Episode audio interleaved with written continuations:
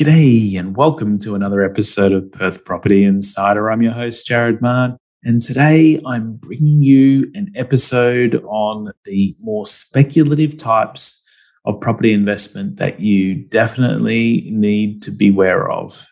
And I see starting out investors as well as more experienced investors chasing uh, cash flow, usually try to get into some of these, and they don't realize just how much they're risking. I really wanted to take you inside them and show you the downsides as well as also cover the benefits and the positives. So let's go inside. Welcome to Perth Property Insider, where you will learn how to grow your wealth and improve your life using Perth property. Our show is brought to you by Investors Edge Real Estate, the highly rated and award winning property management specialists servicing the whole of Perth. Now, here is your host, Jared Mann. Every property boom sees a whole new generation of investors come to buy their first investment property. And isn't it exciting to be getting into the market for the first time? I see these investors on forums and Facebook groups, and we get asked every so often about some of the more speculative purchase types. Now, because I've been around a while, been through a number of cycles, God, I'm starting to sound old, aren't I?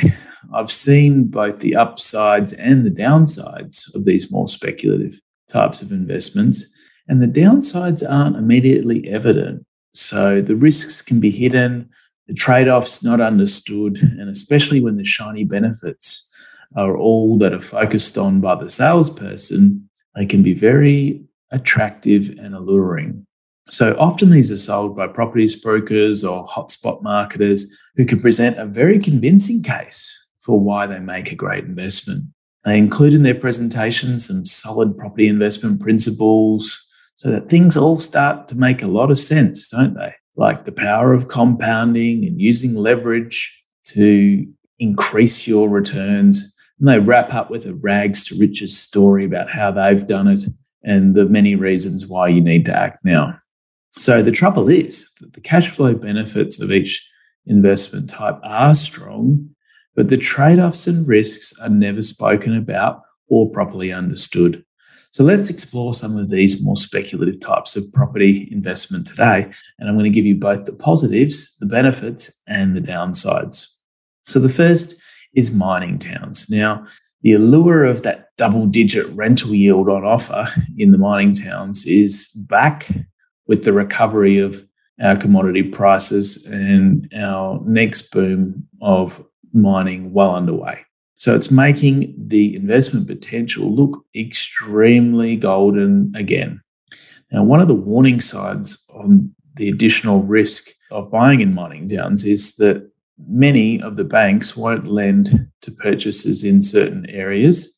And if they do, it'll be at a lower loan to value ratio of 60 to 70% maximum. But you have to put in more deposit and risk more of your own money and that should be a sure sign that the risk is uh, much greater. And that's exactly why the lenders are not prepared to put more of their money in. So many of the mining towns have experienced that meteoric rise in the past, only to come crashing back down when the mining boom finishes. And it's a real roller coaster ride, I'll tell you.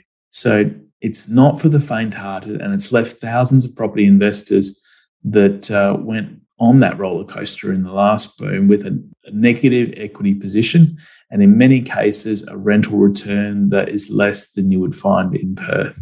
So the rents might be back up again now, and everyone might have forgotten about how bad things can get. Those that, that owned up there certainly haven't, but a new investor might not have seen the carnage that went on.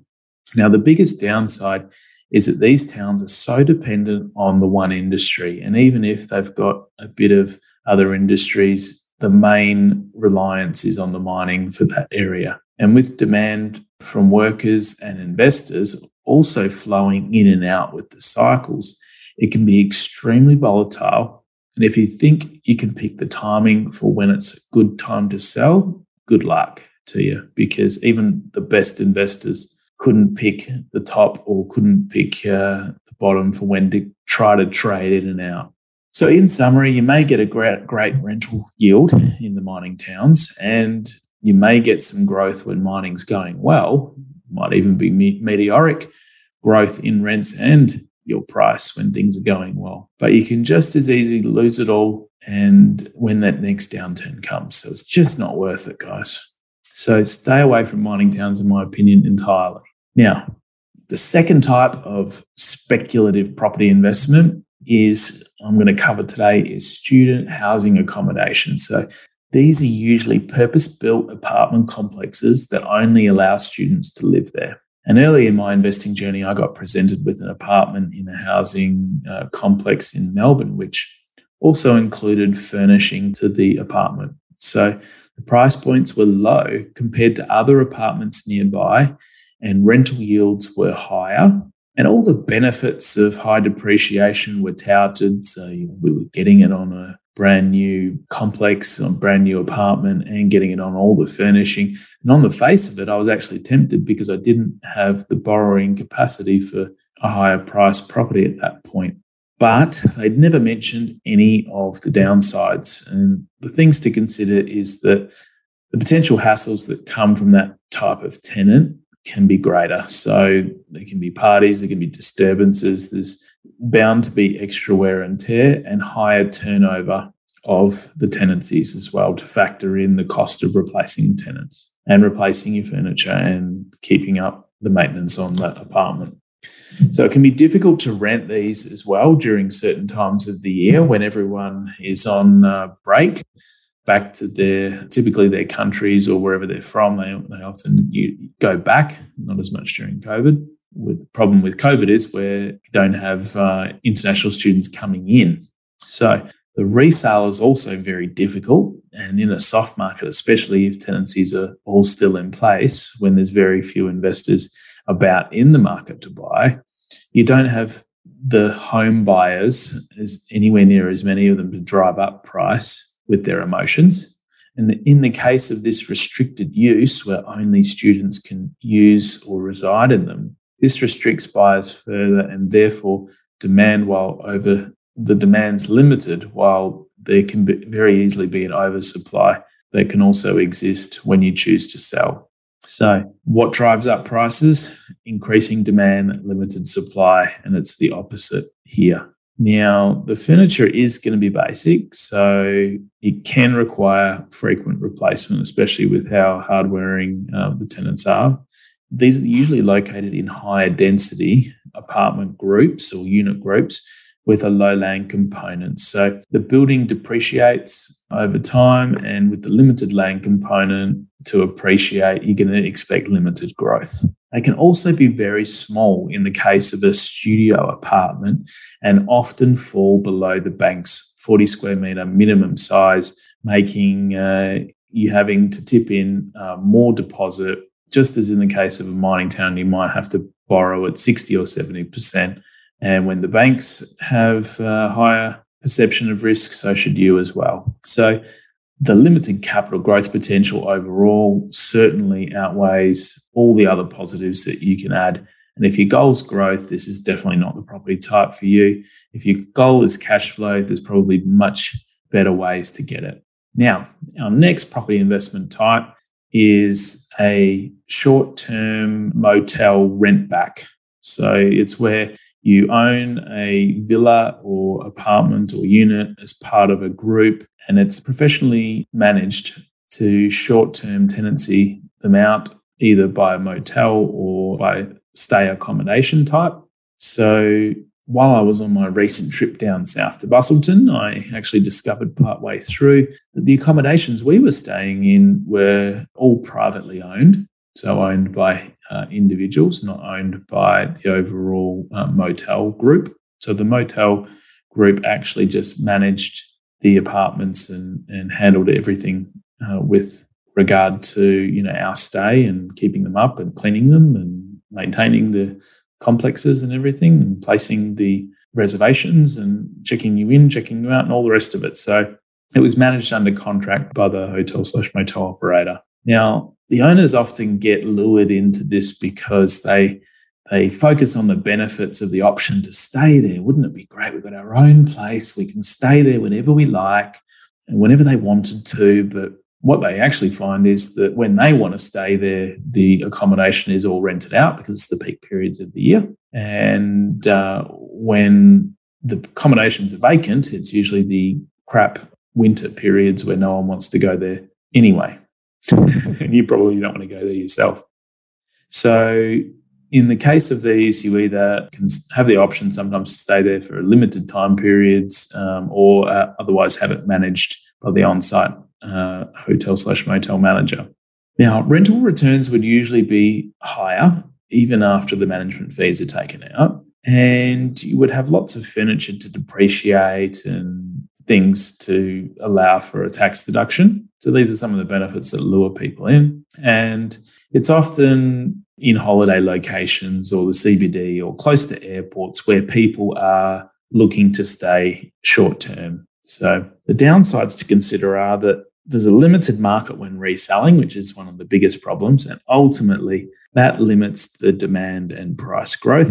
And there is high standards to maintain for both furniture and fit out, coupled with higher wear and tear from that short term staying. And that can really eat into your return and is often not thought of or factored in. So, obviously, when you're the owner of your own property, you can choose when you do upgrades to your property and you can plan that accordingly. But in these types of setups, you usually have to do it when the hotel motel operator wants it done, when they say that you have to. So less control again. Now, it's usually high density, again, with a low land component and with the de- building depreciating over time and a limited land component to appreciate. It's another reason why you wouldn't expect too much capital growth.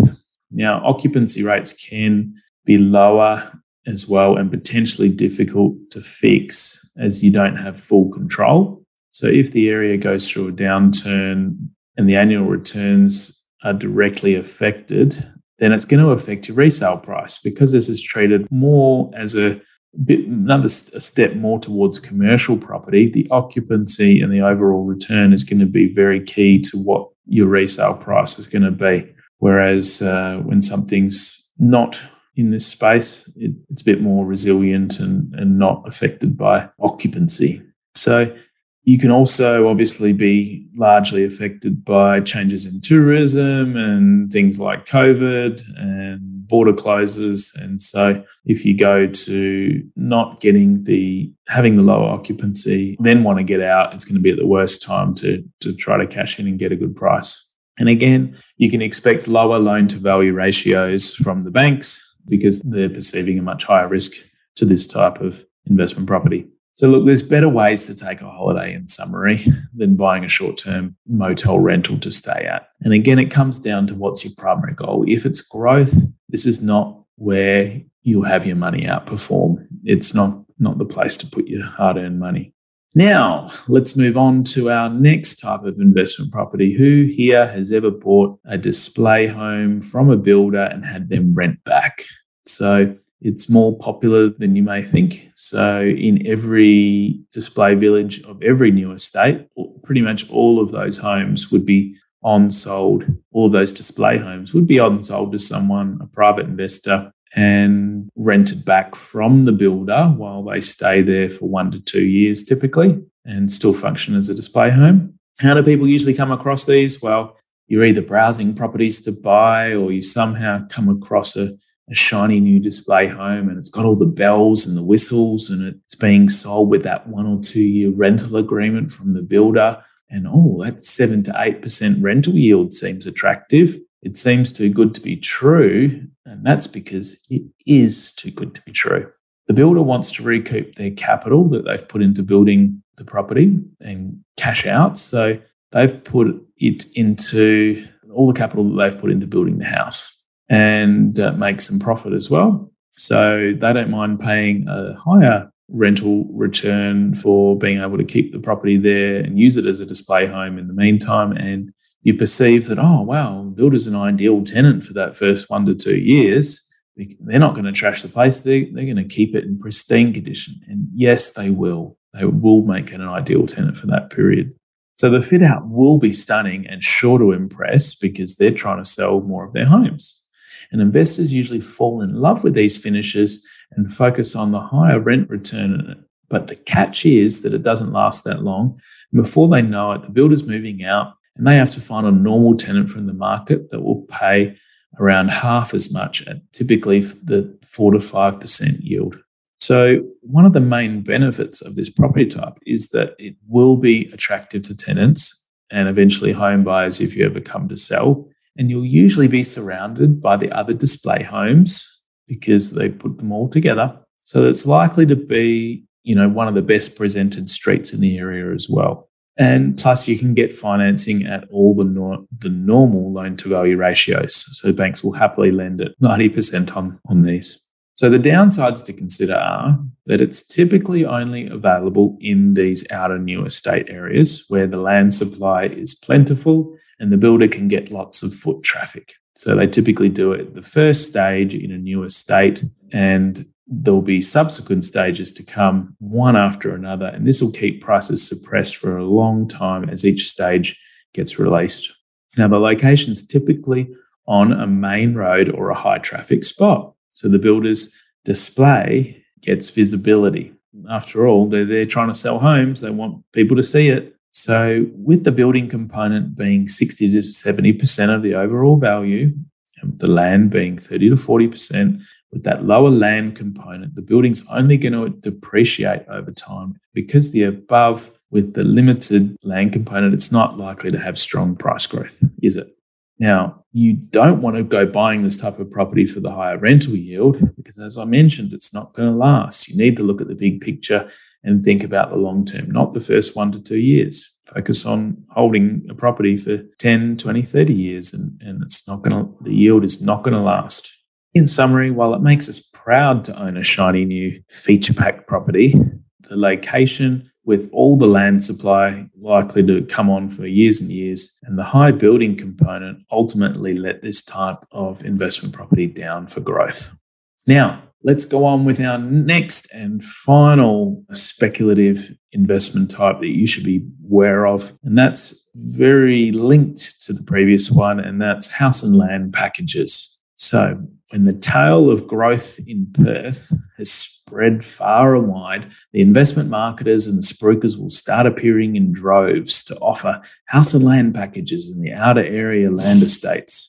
They'll tout the benefits of the low stamp duty on the land only and being in a future growth hotspot. Just look at all the infrastructure that's going in a new Coles, a school, and if you're lucky enough, a train station in five to 10 years. Plus, having a new property will give you lots of tax savings. It'll be fantastic, won't it? So, what are the downsides? Now, many of the same negatives apply, as I mentioned, for display homes. So, they're typically only available house and land packages in the outer estate areas where land supply is plentiful and it's easy for them to find the land and package it up. This will keep prices suppressed, as I mentioned, until land supply is fully taken up.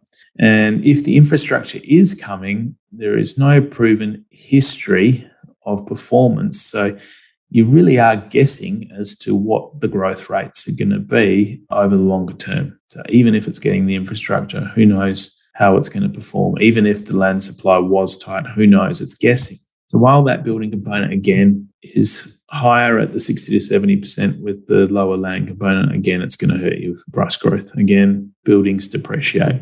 So, depending on who's selling you the package, there can also be very large commissions taken out that the buyer is never aware of, more than account for any benefit of building. So, the way that they often sell you on this idea is buy wholesale and build. What you're paying for is their commission. I'm not saying that all packages are sold with very large commissions, but many are building costs and timeframes are blowing out. So you also need to be very selective on your builder and usually don't get a choice of builder if it's being sold in a complete package. When these marketing firms have already gone and chosen the builder, they've worked out the package, they say that they'll do it all for you, make it all easy, but you don't get a choice on the builder. So, in summary, if you're after growth, don't buy a house and land package, especially in an outer area.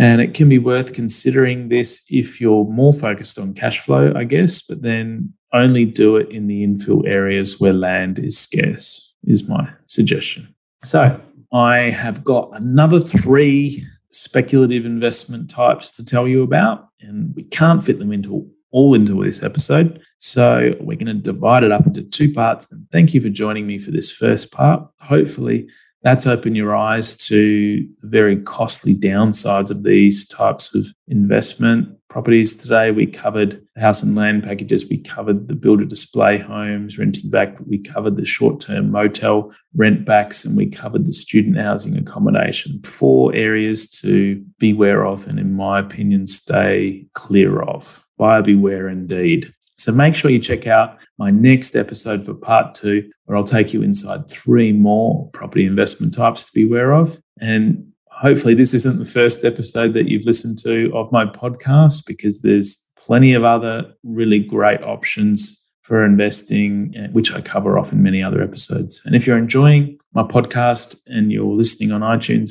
make sure you give us a review. If you're on any of the other platforms, ensure that you've subscribed. And I'll catch you on part two next time.